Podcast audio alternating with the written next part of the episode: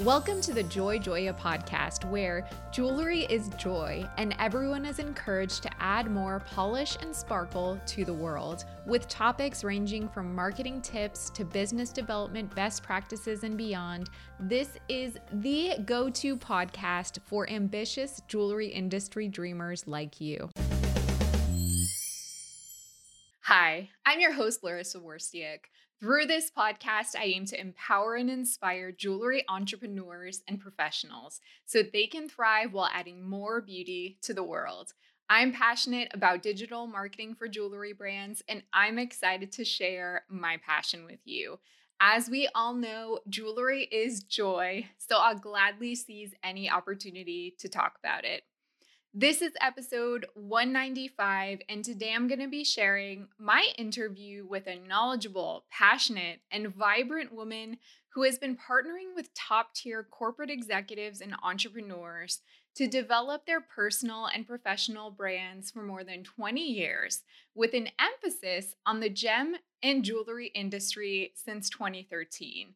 She also specializes in a very interesting niche of the jewelry industry supporting jewelers who make proprietary and branded products, specifically proprietary diamond cuts. Through her branding expertise and her post purchase navigating training program, she helps jewelers protect their brand valuation post purchase. More on her in just a little bit, but here's a preview of what we'll be covering the role that brand storytelling plays in marketing, especially for a unique and or proprietary product, what the jewelry industry needs more of, why and how jewelry brands should care about post-purchase valuation as well as the customer experience overall and more. But before we get to the solid gold of this episode, I'd like to take a moment to remind you that this podcast has both an audio and video component. So you can either listen on your favorite podcast platform or watch on YouTube by searching Joy Joya. I love creating this content as my act of service to you, my awesome listeners and viewers. And you can support the podcast for free by taking the time not only to subscribe, but also to leave a rating and review on Apple Podcasts, which helps other jewelry dreamers find it too. I want to read my favorite review of the week. Debbie and Co says, quote, this podcast is a must for all jewelers. Larryssa provides so much value with actionable tips and relevant interviews. I love that each episode starts with a recap of three important articles related to jewelry marketing this alone is so helpful to me as I grow my business. If you're in the jewelry industry and you aren't listening to this podcast, now is the time. End quote. Thank you. I really appreciate that. If you leave a review, I might read it on a future episode. So please let me know what you think about this episode or any other major takeaways you've had recently. I'm so excited to announce that the Joy Joya podcast has its very first sponsor. After self funding this podcast since 2018 when I launched it, I've now decided to seek outside sponsors to help me build the resources I'll need to keep improving upon this podcast and making it better for you. I have big ideas for this podcast, and those require funds and support. So, if you're interested in being a Joy Joya podcast sponsor and seeing the sales kit, to reach a more dedicated niche audience of jewelry business owners and leaders than you might be getting from other advertising venues, please email me Larryssa, that's L A R Y S S A, at joyjoya.com. So, this episode is sponsored by Chrysmela, maker of the most secure earring back in the world. If you're not watching on YouTube, please visit the Joy Joya channel to see my demo of the only earring back that automatically fits locks, and lifts all types of earrings. So I just want to show you the really beautiful and luxe packaging that if you are a wholesale partner of Chris Chrysmela, this is what you would be sharing with your customers. And I also have a little bit, a little demo stud earring set here with the earring back on it. So I just want to show you how amazingly this won't come off. I can even like ruin this earring stand, and these earring backs are not coming off. They're pretty awesome. Have you been seeking unique gift with purchase ideas for your jewelry business, especially with the upcoming holidays? Are you hoping to increase your average order value? For any jewelry business that sells post earrings, Chrysmela is a high quality solution that enables you to provide a better customer experience and instills confidence in your clientele. Mayumi Ishii, the exclusive US distributor of Chrysmela, was even a past guest on the Joy Joya podcast in episode 71 if you'd like to check out her interview. Joy Joya listeners and viewers who are interested in learning more about partnering with Chrysmela can email Mayumi at info at C-H-R-Y-S-M-E dot L-A. Chrysmela offers white labeling as well as wholesale opportunities. That's info at chrysme.la. And please make sure to mention that you learned about Chrysmela through the Joy Joya podcast. In this segment of the podcast, I give out my Sparkle Award for the week. During this segment, I highlight a jewelry brand that's impressing me with their marketing. The Sparkle Award is also interactive, so you can visit sparkleaward.com to nominate a jewelry brand that's inspiring you these days, and I might feature your submission on a future podcast episode. So, this Sparkle Award goes to Swarovski, and I found out about a new campaign they're doing from an article in Adweek, which I'll link in the show notes. So I recently saw this article about the brand, and I was super impressed by their unique approach to storytelling on social media. They've recently partnered with English actress Amy Lou Wood to create a video based marketing campaign that helps consumers, quote, recognize and express what is right for them as they aim for better end quote so in this little like video series that's really cute and fun amy finds herself all dressed up when suddenly her companion cancels the plan at the last minute and she suddenly has free time to do whatever she likes. And it's really cute. She kind of has this moment of self-care of like having time with herself. And she keeps repeating the phrase note to self and reminding herself of things that she should be doing, like napping for exactly 17 minutes, because that's the optimal time to nap, meditating, editing her wardrobe. And then, as she's having these thoughts, actually showing the more real, imperfect side of herself. She's dancing, oversleeping, indulging in her love for fashion, it's really cute and relatable and shows that everyone is imperfect and that sometimes having a little bit of fun with life is more important than just being perfect all the time. It also tells the story of a brand that's really made for real women who are perfectly imperfect and embracing just what makes them happy. The videos will be distributed through the brand and through the actress's social media channels. I thought it was really cute and unique and a fun approach to brand storytelling. As I mentioned, you can visit sparkleaward.com to nominate a jewelry brand that's inspiring you these days, and I might feature your submission on a future podcast episode. Let's discuss some recent news related to jewelry or marketing. Each week, I share my thoughts about three relevant articles, and you can get the links to these articles by checking out the show notes. The first article comes from martech.org, and it's called The Only Two Things That Matter in marketing. I love this. There's only two things. Very cool. So, business owners and leaders tend to get really overwhelmed by marketing because there are so many things you feel you should be doing. It gets complicated. You have FOMO. You feel like you're just missing the one thing that's going to change and grow your business. There are so many technologies, tools, and tactics that promise to be the ultimate savior and the next best thing. But this recent article from Martech really simplifies marketing down to the essential elements. I love that.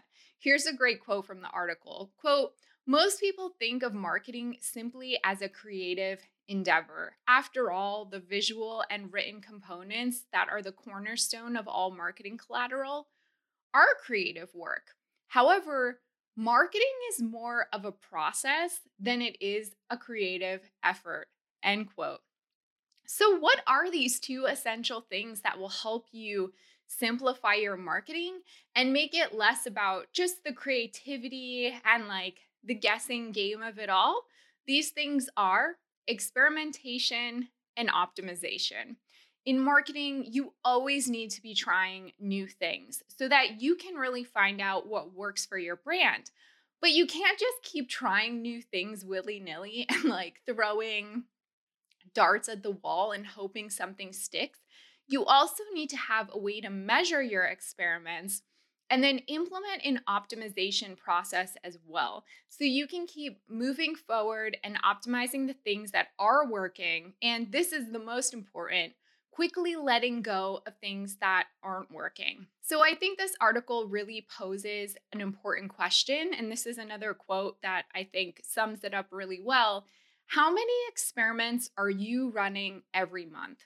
How much time and resources do you spend on optimizing your marketing versus creating and launching new efforts? Both experimentation and optimization are essential. End quote. The next article comes from Retail Brew, and it's LVMH America's CTO on the bold connection strategy that will define luxury retail. So, Antoine Tessier is the VP and CTO at LVMH Americas. He's been working in luxury retail for 17 years and he's pretty much seen it all, according to this article. So, he thinks that connection, just that one one word, one concept is the key pillar to the future of both luxury and retail. And connection has only been heightened with technologies like virtual and augmented reality, which really grew more popular during the pandemic when people couldn't go to stores, when they had to really depend on e commerce to do their shopping. Even things like Web3 and the metaverse has kind of started to catch on with some of the biggest luxury trends because it kind of provides this new method of connection and immersion. And he sees that as a trend that doesn't seem to be dying down. So the luxury customer and that luxury customer's needs remain the same, but they are becoming a bit more acquainted with new technologies and they see the concept of connection as expanding. So it's not just in store with the salesperson, but in all of these other ways. Another really great and important quote from this article Quote, while customers flocking to Instagram, YouTube, and TikTok have proven their appetite for video based content, luxury brands that want to stay relevant to customers will need to invest in technology, end quote. I mean, that's kind of like full stop that that's everything. I think the jewelry brand, especially at the higher end, need to be thinking about technology and how technology can facilitate connection even further. And the last article comes from The Street, and it's called Pandora CEO Talks Affordable Luxury and the Price of Silver. So, Pandora CEO Alexander Lacik recently spoke to The Street about everything from jewelry demand to the price of silver. As we all know, you listeners and viewers of the podcast, jewelry is a discretionary purchase, meaning nobody needs to have jewelry. And in any discretionary category, it's truly up to the jewelry brand or any brand in this category to convince the consumers that you have something interesting, something worth paying attention to. That was true throughout the pandemic, before the pandemic, and now. You can't just sit back and assume that people do want to buy, that people aren't buying right now. You have to continue telling that interesting story. So, CEO Lacik said that a lot of analysts have told Pandora to close their stores and go online only. But here's the thing I found the most interesting about this article. Lacik really knows the Pandora customer. He says, quote, "We could have, but it's a really bad idea. 60% of my customers are guys who are buying jewelry and I'm sorry, but they need the help." End quote. So, even though these analysts are recommending to Pandora to take a certain action, Pandora is actually fully tuned in to who their target customer is, and they're not going to make decisions that jeopardize the relationship they have with the target customer. Pandora has kind of smaller boutique size stores. They don't have a lot of inventory stocked in the stores, but really what Lacik understands about his customers is that people are looking for the experience. They want to interact with the salespeople, they want the guidance to make the purchase. So that ultimately is really important. And it's the thing that they're going to keep pushing in the storytelling and continue to make decisions based on that knowledge. So I love that kind of being directed by the target customer. And I love how that is reflected and communicated in this interview. So, for more information about any of these articles, check out the links provided in the show notes. Without further delay, I'd love to share with you my guest. I first met Tammy Cohen at this year's AGS Conclave event in Oklahoma City, and I was immediately captivated by her warm and encouraging energy. She's a true extrovert and people person, and she's a vocal supporter of other women in business. Her passion for the jewelry industry just radiates off of her. As I mentioned in the episode intro, she's partnered with top tier corporate execs and entrepreneurs to develop their personal and professional brands for more than 20 years, with an emphasis on the gem and jewelry industry since 2013. Her business, TC Brand Consulting, utilizes dynamic brand positioning novel educational programs, and critical industry partnerships to grow brand sales exponentially. She also sees opportunities for women to thrive and grow exponentially and founded a women's business network called Women Beyond the Table. Let's chat with Tammy. So what's exciting to you about the industry right now? What is like getting you like riled up? What are you looking out out there that's that's fun? No, I'm just like so excited that I mean everybody I speak to, their businesses how to quote it, insane. They're just doing a lot of business and it's still happening. And even with um, you know, these predictions of high the, the inflation's going up and we haven't even started to see the recession and it's gonna be a shit show and it's it's gonna be crazy and gas and this and that, um, there's still this optimism. And, you know, I think it's also what's exciting are that after the last two years, you know, where people were kind of like in a lockdown mode and which they're really kind of moving away from, I think this will be a great year to celebrate even more because people will be able to be together, even though travel is I just got back from being two weeks overseas, and if you take out flying and airports and airports and luggage delays, it's amazing. Once you get somewhere, it's fantastic. Yeah, the, air, but, the airport part, maybe not so much.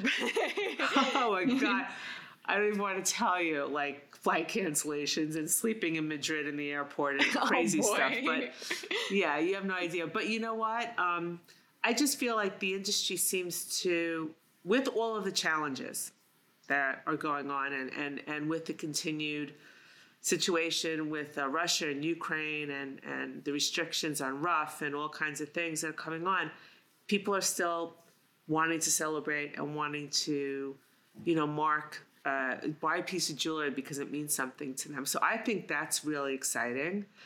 And I think the hybrid nature now of in store and digital is a beautiful thing because you know for a while there it was like digital digital digital digital digital. And you see the stores are you know coming back and people still want to go in and have that in-person experience and how i like seeing the jewelry industry responsive instead of being the traditional mindset of you know oh we don't you know we're not doing any of that. So they really got on board with the digital end of things and really taking it to the next level but also the in-person in store and how the sales staff and how all the staffs are like coming together and they're bringing technology uh, not just for technology's sake but because technology will actually help the customer and help them do their jobs better. I think the jewelry industry is investing more in people and i think that they're starting to understand that messaging is really important, but also understanding what their customers want and making it simple for their customers. I don't think that was a thought before. I think the old guard was more about maximizing numbers, and the new guard is not about maximizing numbers. Of course, you have to look, you have to make sales, but it's it's a much bigger picture. There's so much more in the story. And I'm also getting excited about the metaverse because yeah. I've been listening to a couple of webinars there and I think it's it's really interesting and cool. I've been I've been taking time trying to understand that because I'm of a different generation. And I, I, speak to my kids about NFTs. And they're just like, uh, duh. And I'm just like, what? I don't, still don't get it. But at the end of the day, I think there's a, I, I, I like seeing that our industry is moving forward instead of always being so traditional and stuck you know, in, in, in, in, in a decade or something. It's really true. So much positivity there. I feel already inspired by all the things that you said and excited. So tell yeah, her. Yeah, I'm trying to. I, I think positivity is where it's at because the more you put out positivity, it changes the energy and energy is everywhere. It's it's a living thing you know? Absolutely. So tell our listeners and viewers give them some background information. How did you get into the jewelry industry and how has your path evolved over time? Let's hear it. Well this is most people don't realize this. When all through high school when i started at age 15 i think the rules were different back then. Uh, you know in the 70s i my first real job was in a, a, jewelry retailer store. And that was in the five towns and the big store back then was marvin and sons and it was the store in the five towns. And my mother at the time worked there. She was the head of um, appraisals and the estate division and she had gone to the gia and you know and I, I went to that store. I started working after school, and I went every day. And I worked late Wednesday nights and all day Sunday and Saturday. And I just no, it was closed Sunday. I worked all day Saturday, and I loved it. I said, "Wow, this is so cool." And when I when I think back on it, that store was interesting because although it was family run and it was family owned, and it was basically the whole family was involved with it. Each department was run by a, a woman and that was very unusual in the That's 70s. cool. So you had these like real, you know, these women on the floor, especially the uh, the old time salesperson. Um, it was always a well put together woman from from from the five towns who knew her stuff. They knew how to negotiate, and these customers would come and only want to work with their salesperson. They had these relationships. There was nothing, there was no social media, there was no cell phones, there was no internet, there was nothing. It was all about relationships. And the store was busy all the time. People would come in, they didn't care. And they would come in and spend hours because they hung out with their trusted advisor. And whether it was giftware, whether it was the luxury side, whether it was like the center, were all of like the gold, you know, we sold gold pieces and chains and all kinds of things and watch brands. And there was a stringing department, the repair department, even gift wrapping. I mean, anything you could think of was woman run. And these women ran a tight ship. And I learned so much. And I was, when I look back on it, I was so fortunate because I was rotated because I was so young. I was rotated to every department and I worked like even into my my freshman year of college, I was working there. It was years. I even worked in um, like in the in the operations in the basement in customer service, answering the phones, selling on the floor. I became a stringer. I had to learn how to string pearls and beads. oh, beads. Cool. I sold watches. I sold luxury. I sold anything. I had to work behind the repair counter. Learned a lot. I even went to gift wrap I wasn't good in gift wrap though. I could not wrap the box as well. I went into giftware. It was just was like you, you, I wouldn't even expect that anybody like would do these kind of things today. And the store doesn't exist anymore because the neighborhood changed so much.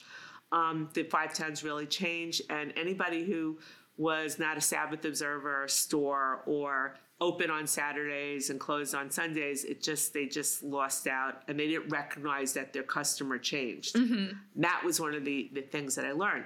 But for me, I was in college and then I went for an MBA after college. And I came out and I said, hey, you know, I, I really love, I was, my MBA was in marketing management and I had been in the garment center uh, in fashion, and I was working in my family business, which was sweater production, traveling around the country and working with accounts and doing their sweater programs. And I decided, you know, I really want to go out and open up my own consulting firm, and I want to help small businesses with their marketing. And Hotsclots, somewhere in there, I was working with different companies. I wound up working with small jewelry businesses. And it all kind of came back and uh, and I wound up going to get I wound up getting a client that was a really big player, a site holder. They were global, and um, I then just like focused on them for years because they had this uh, very cool proprietary cut, and I was learning a lot about that, and it kind of took me into a whole new place. So I was always working on the branding side, but then I got into the post-purchase valuation side while working with that client. So that's pretty much my journey of how I came here. But you know, COVID, of course, changed a lot of things up for me and took me to another place with within my business. So it's a little different than what it was three years ago. It's actually a lot different, but um, that's pretty much my journey. Oh, that's really cool and interesting. So, what is the focus of your consulting business now? How how are you like setting yourself apart in the marketplace? Well, I'll tell you what I learned during COVID okay. after, you know, hiring a business coach and hiring a life coach and doing the this personal growth and Mind Valley and Tony Robbins and Lifebook and just changing every every area of my life. I'm learning how to have a healthy lifestyle and how to think differently and how to um, change my mindset and limiting beliefs. I realized that I had, you know, I can't continually, you know, make a choice of putting my cookies in one basket or my eggs in one basket, as they say.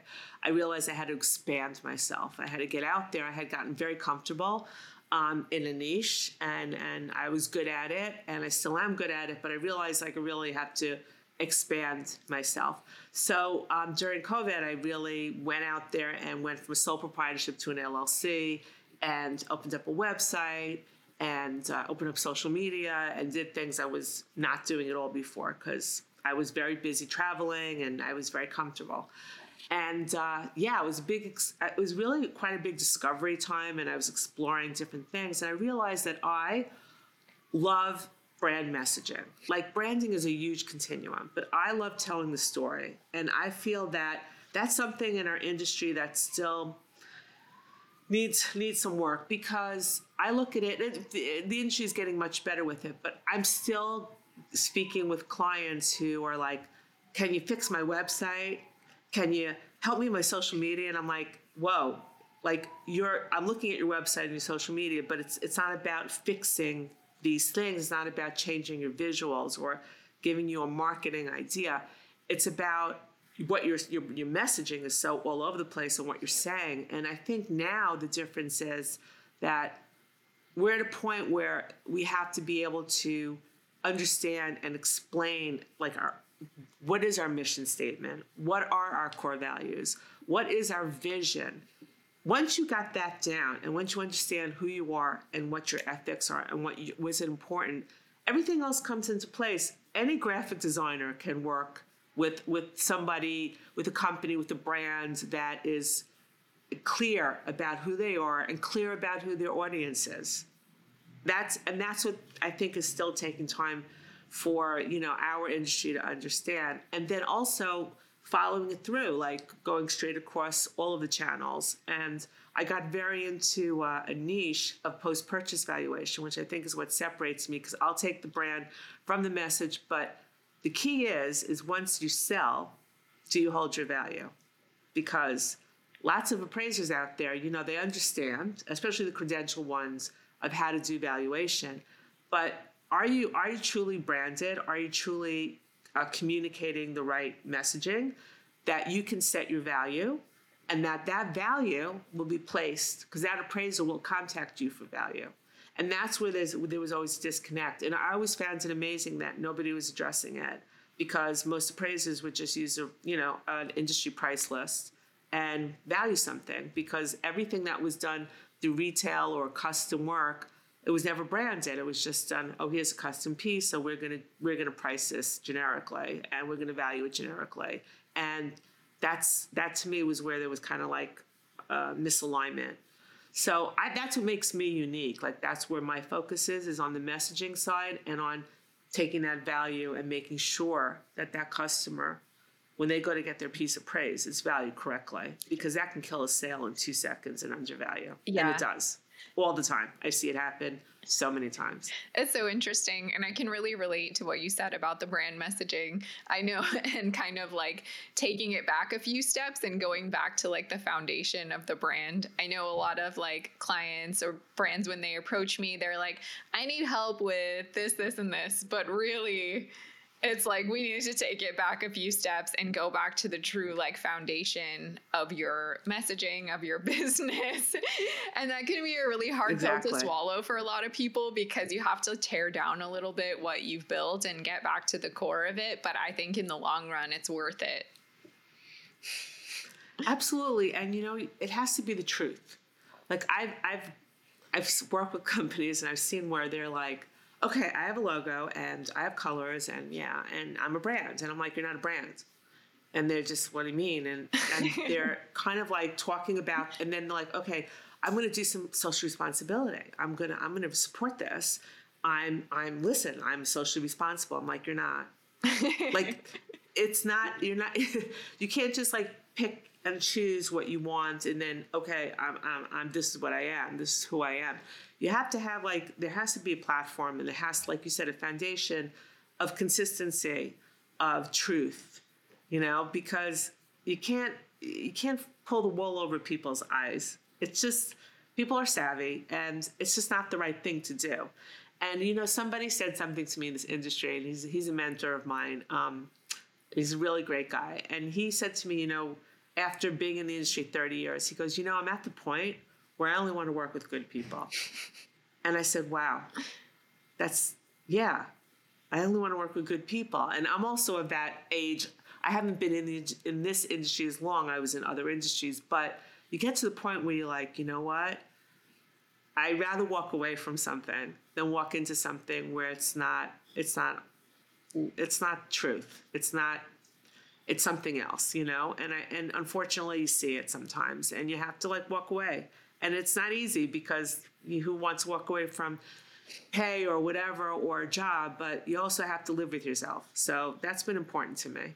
Yeah. So who is the target customer that you enjoy working with the most? What's your sweet spot with that? Well i love the artisan the craftsman the bench jeweler. I love these people who've been producing and supplying the industry for 30 years for years. And their work is stellar. Their quality is beautiful. And their, st- their story is amazing of how they learned and how they've been working so diligently. But nobody knows who they are. Yeah. The people in the industry will know like the big brand they're supplying the, the the retailer they're supplying knows their name but the client doesn't. Like the, the end customer the end consumer. And i think like i like to see these people get starts you know, going D2C and being able to build their own brands because they've been doing it for so long and they've they've done it for other people. They've just been supplying so much of them. So they've always been my niche. Um, I always resonate with them and and I, I respect I respect the work that they do.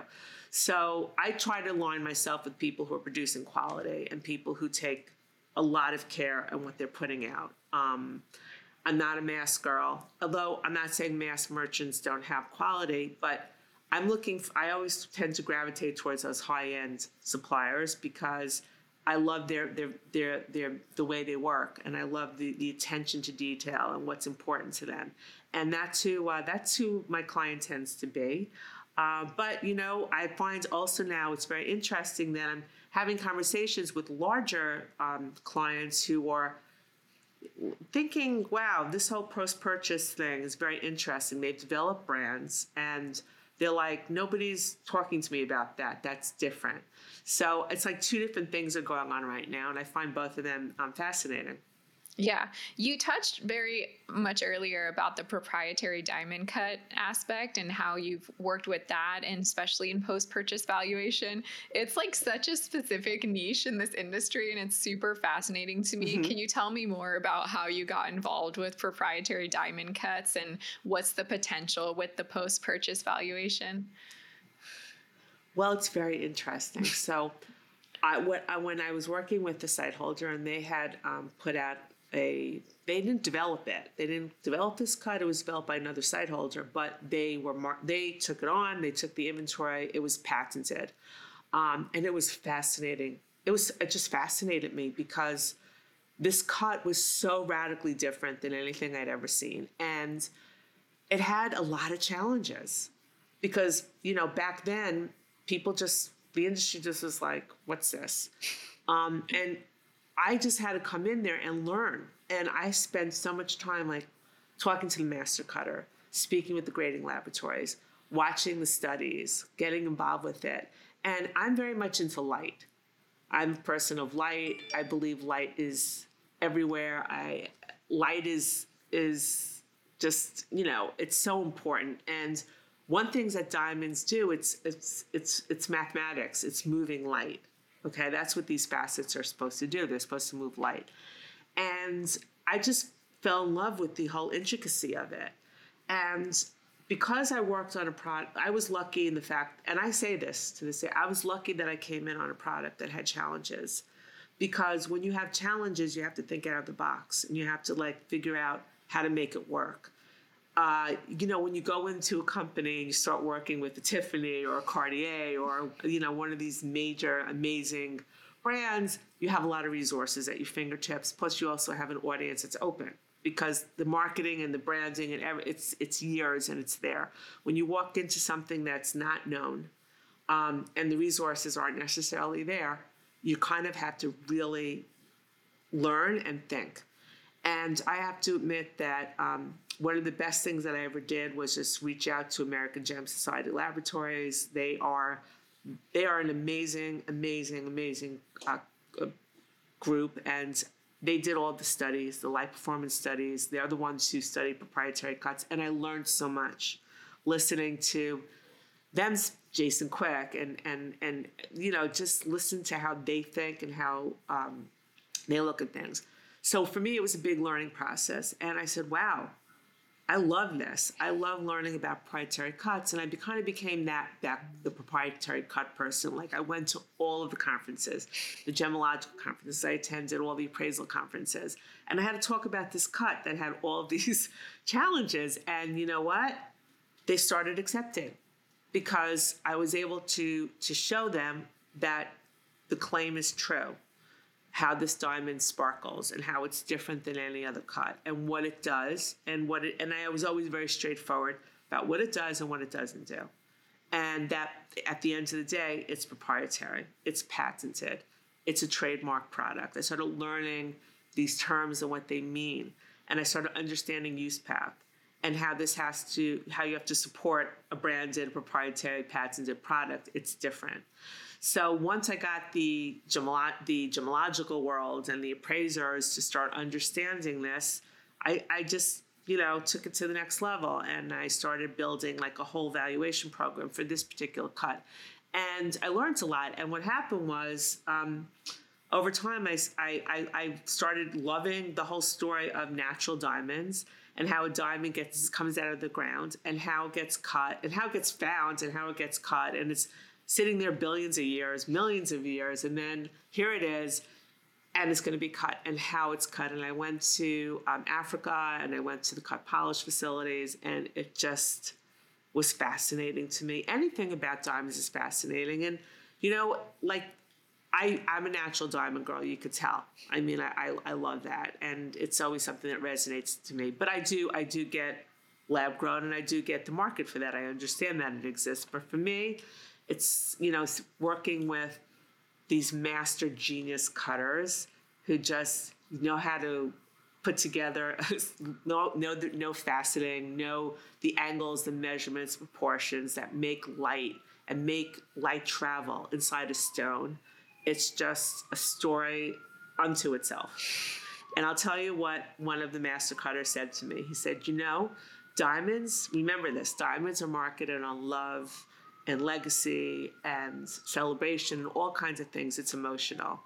But a well cut diamond's mathematics. And every every cutter I've ever worked with, as, and including the laboratories I've worked with, these are mathematicians. They're not computer guys, they're not software people, they're mathematicians because those angles and those measurements are where it's at, and that's math. So that was a big uh, learning thing for me. And as a, as a student who never did well in math and who would sit and listen to their angle measurement discussions and be like, "Wait, what are you talking about?" It just it's fascinating. It's a story in itself. That's so cool. So, speaking, kind of building upon what you said about the love and emotion part of it, you know, obviously that's what most consumers would connect with because they, I mean, right. they might be interested in the math part, especially if that's like something that's a natural inclination for them. But what role does brand storytelling play in like kind of selling that magic and romance of those cuts to the end consumer? Well, it's very interesting you said that because one of the things I had to do, um, amongst all my other tasks, was train. I had to go and train the staff on how to speak about it, and I also found myself speaking directly to customers. I uh, was in many videos that were played, you know, in markets that the diamond was sold in, ex- talking to customers and explaining the process. And you know what? I found that the customers want to know what's under the hood it's they, they want to know what makes it different they want to understand like why is this different and what does it mean now um, one of the things i did was uh, it was recommended to me by another mentor of mine who's a, a, a, master valuer in the industry, and she's also a journalist. She's uh, an author. She's writes columns in all of our industry um, uh, publications, and she said, you know, we have to develop what you'd be smart to do is to develop a scope that shows what this diamond does with light. Okay. And she introduced me to a scope manufacturer, precision gemological scope manufacturer out in LA. And like I did with AGS, I sent some stones over, and he was like, "Wow, this is a really cool stone. It's like so much. There's so much light. It's like the galaxy. It's stars." And I'm like, "I want you to create the scope that can show this at different light um, angles and measurements. And he was like, yep. So he worked on it and he developed a scope. And once the customer had that scope and was able to look in and watch literally, it was it was a simple concept of light hitting the tops of two different diamonds. One was the proprietary cut, and the other diamond was any diamond they wanted to choose in the store, including their own jewelry. It's, we didn't say oh, it has to be this or that. Choose whatever you want. As a matter of fact, I would say, you know, choose something better color, better clarity. Choose whatever stone you want. Let's put it together in the light. Let's look at light.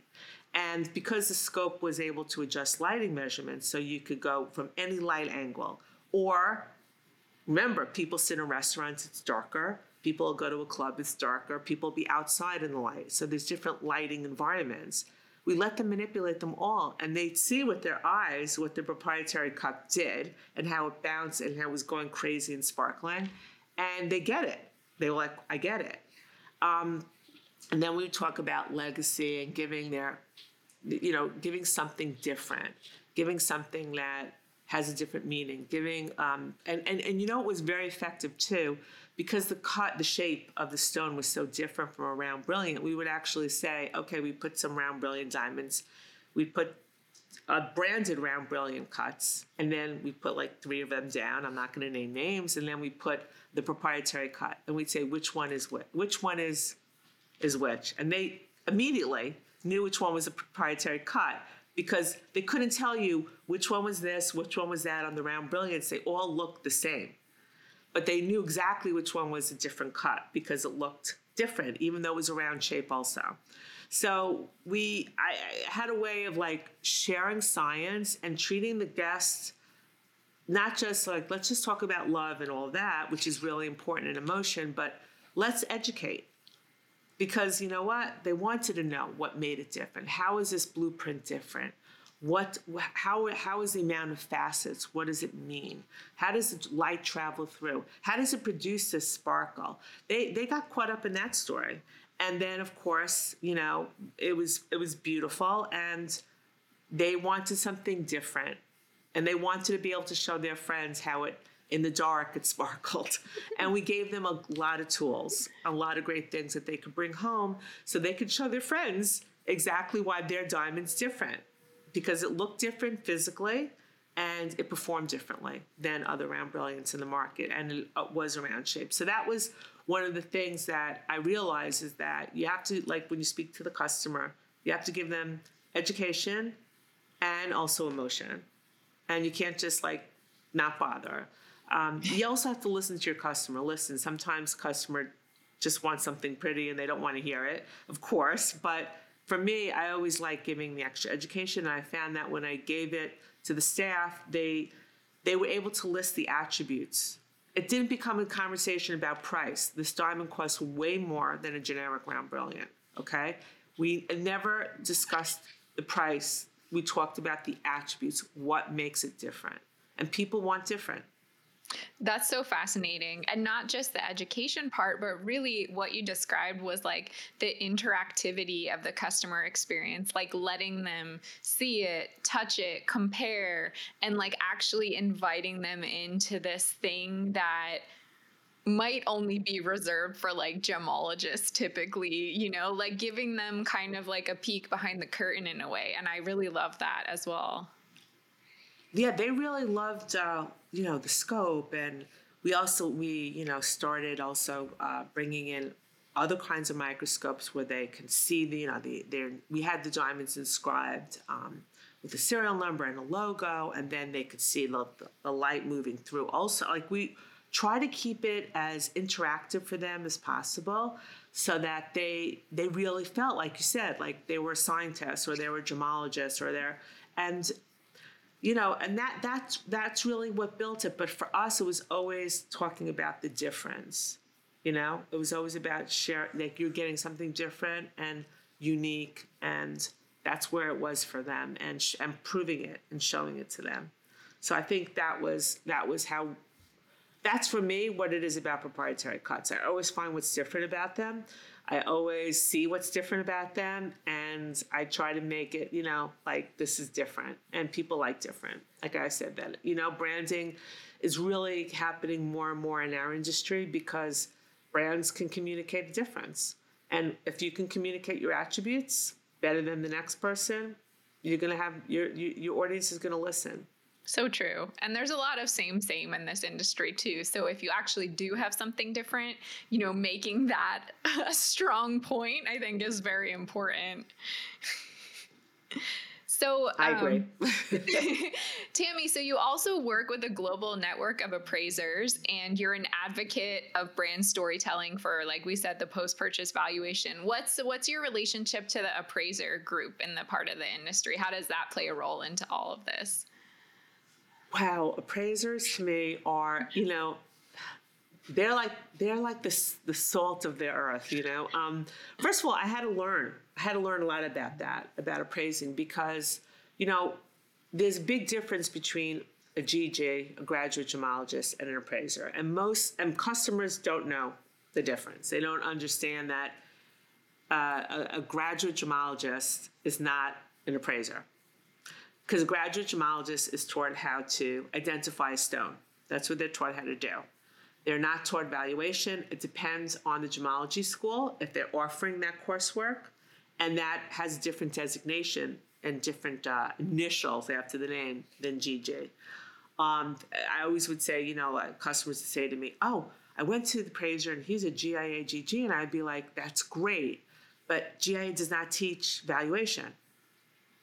So it does. It's not. You're not. Not. You need to speak with somebody. I would call them credentialed. What's a credentialed appraiser? What's an accredited appraiser? That's somebody who is. They are a G. They are a GG, whatever gemological school they've gone to, and then they continue the process of learning valuation. They go through rigorous testing. They go through certification. They have to redo the certifications, and they're given a different designation from GG. And you know, you want to see it's like the specialist you want to see a credentialed appraiser who follows USPAP, who understands the guidelines of the industry, who goes to the who's a member of an appraisal organization, so that they get up to date information constantly, and they are taking their certification regularly. They're recertifying. Um, so it's very important. And I personally started once I started understanding, it, I kind of became like the appraiser whisperer.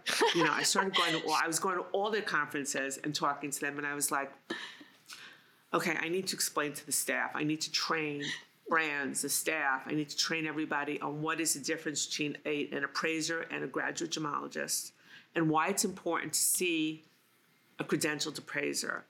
And you know, I, I, I started learning and, and and teaching these kind of you know. Um, analogy stories. Like I would, I would talk about you're building a building in the middle of a city, right? And you're the architect and you're the head of construction and you're building this building. You know every beam in that building. You know every piece of information about that building. The architect, you, this is amazing. You you you you're in charge of that building and you know everything about that building. You can identify anything in that building.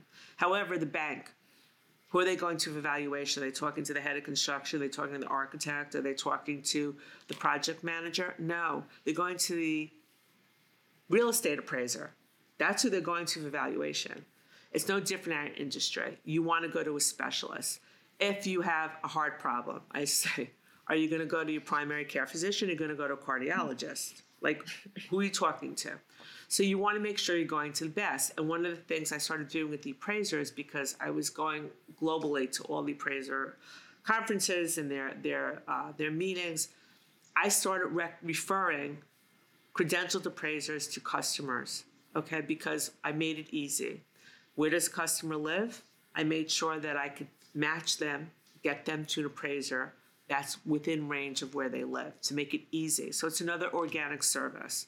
So what happens is, is that customer doesn't have to think like, I have to find an appraiser. Who am I going to find? Because you know what they're going to do? They're going to go local to a local jeweler who's not necessarily selling that proprietary stone that they purchased and might not know what it is. And they might bring out Jerry the appraiser, Norm the appraiser from the back office, and he'll be like, oh my gosh, you know, uh, he'll value it based on a generic price list. Mm-hmm. And then boom, that customer has an undervalue. And then they're telling them, but we can we can definitely give you something that's better, that's bigger, that's this, at a better price.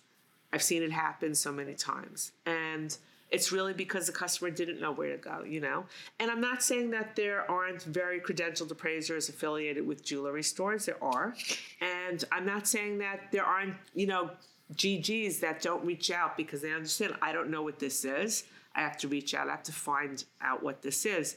So I'm just saying in general, like the as as a brand, it's your responsibility to make sure your customer has the best experience, and not just to reach them post purchase with a birthday card or a holiday card or an anniversary card, but to hold their hand and tell them, "I'm going to help you." I'm going to find the most experienced, most credentialed appraiser that it'll be easy for you to get to. And here's a list of questions you should ask the appraiser. And here's what you should know when you go for an appraisal. And, you know, once that happens, you just taken a lot of a lot of the the time and a lot of the anxiety of, because people want to get their pieces of praise. They have to insure them. And not every uh, person is going with necessarily the jewelry uh, uh, jewelry insurance that's that's out there. They might be going with their own homeowners insurance.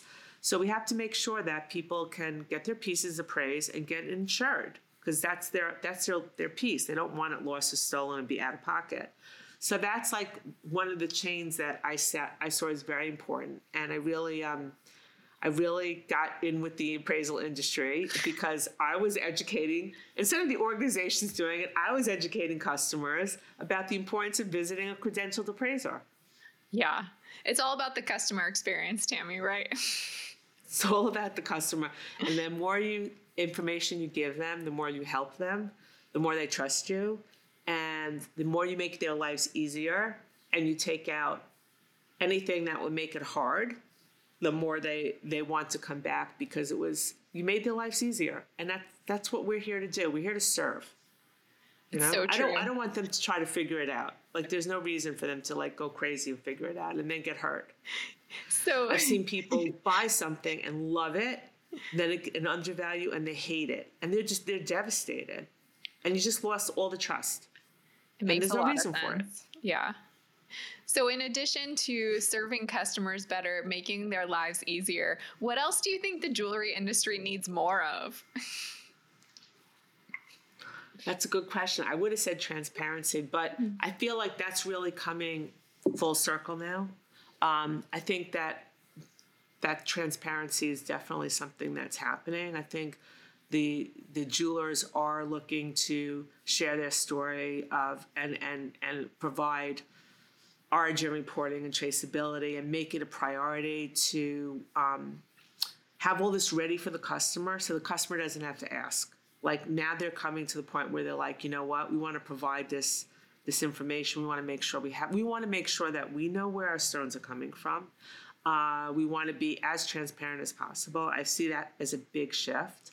Um, I remember when I was at Conclave and um, Marcus Leonis was speaking, and I was thinking, wow, you know, he's talking about 47th Street, like a lot of the uh, the pushing and the way, just you know, pushing a sale and pushing a sale. And I, I think that most of the industry is now walking away from that. I think it's not about maximizing numbers. It's not about pushing people, selling them what you want, what you need to get rid of in your inventory.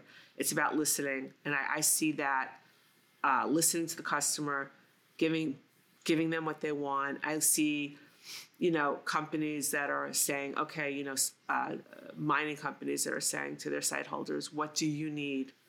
What what what rough will work best for your needs and your customer? Like I see more of a of this openness and this wanting to do do good and to make sure that the customer is protected, but also that everybody's being buying with what that that it's not being pushed, that it's being done in the right way. And I think it goes back to ethics. And I feel like our, our industry is really taking on a firm ethical stand today. And that 47th Street mentality uh, from the past is kind of shrinking a lot. That's really encouraging and positive to hear. I love that. So what else would you like to share about your business and work, Tammy? I'd love to hear like what else you have going on. Let's let's hear it. Well, one of the things that um, really lights me up, you know, besides besides you know this the, talking about this business and just you know uh, reading and breathing in everything that's going on and talking to clients and and talking just with colleagues and you know kind of finding out things that are going on. I, I, I love to read and I le- read the publications. I um I started a business network for women, and this is really what's lighting me up. And we have quite a few people in it from the gem and jewelry industry. It's it's interesting, but um, it's a global network. It's uh, it's now a year and a half that this uh, that we've been in existence. It's called Women Beyond the Table, and I really feel like it's my dharma. I feel like this is kind of where I've been. I've been. Um, my path has been moving to. Um, what happened was when I was during COVID, when I was rethinking my business and re, you know, understanding that I need to change things and I need to work harder and and get new clients and open myself up and step into my power and you know create a website create other things and start getting out there I was like, wow, wouldn't it be great if I just had like a network of people I can trust for services? Because you know what? Like, uh, copywriter, this, that, whatever I need. I was just thinking, I'm Googling and I'm coming up with things, and it's like 10,000 people hits. And then you, you, you, hit one person and you look at their website and what they do, and all of a sudden you have 10 days of automations because you downloaded one thing that you were reading, you know? And I said, wouldn't it be nice just to like have a women who are like providing services. So I spoke with a couple of uh, colleagues who are friends because I'm I'm fortunate in that like most of my colleagues are my friends, and um, they were like, I go, yeah, I think I think this would be. They go, that's a great idea. You should do it. And I just feel like, yeah, this is this is uh, what I what I want to do. You know, it's just I love it, and uh, we have, like I said, we have gem and jewelry people in the group too. So it's really fun. It's nice. It's a good group. That's amazing. I love that. Well, Tammy, this has been awesome. I love learning more about you and sharing you with my listeners and viewers. Tell them where they can find you if they want to connect and learn more.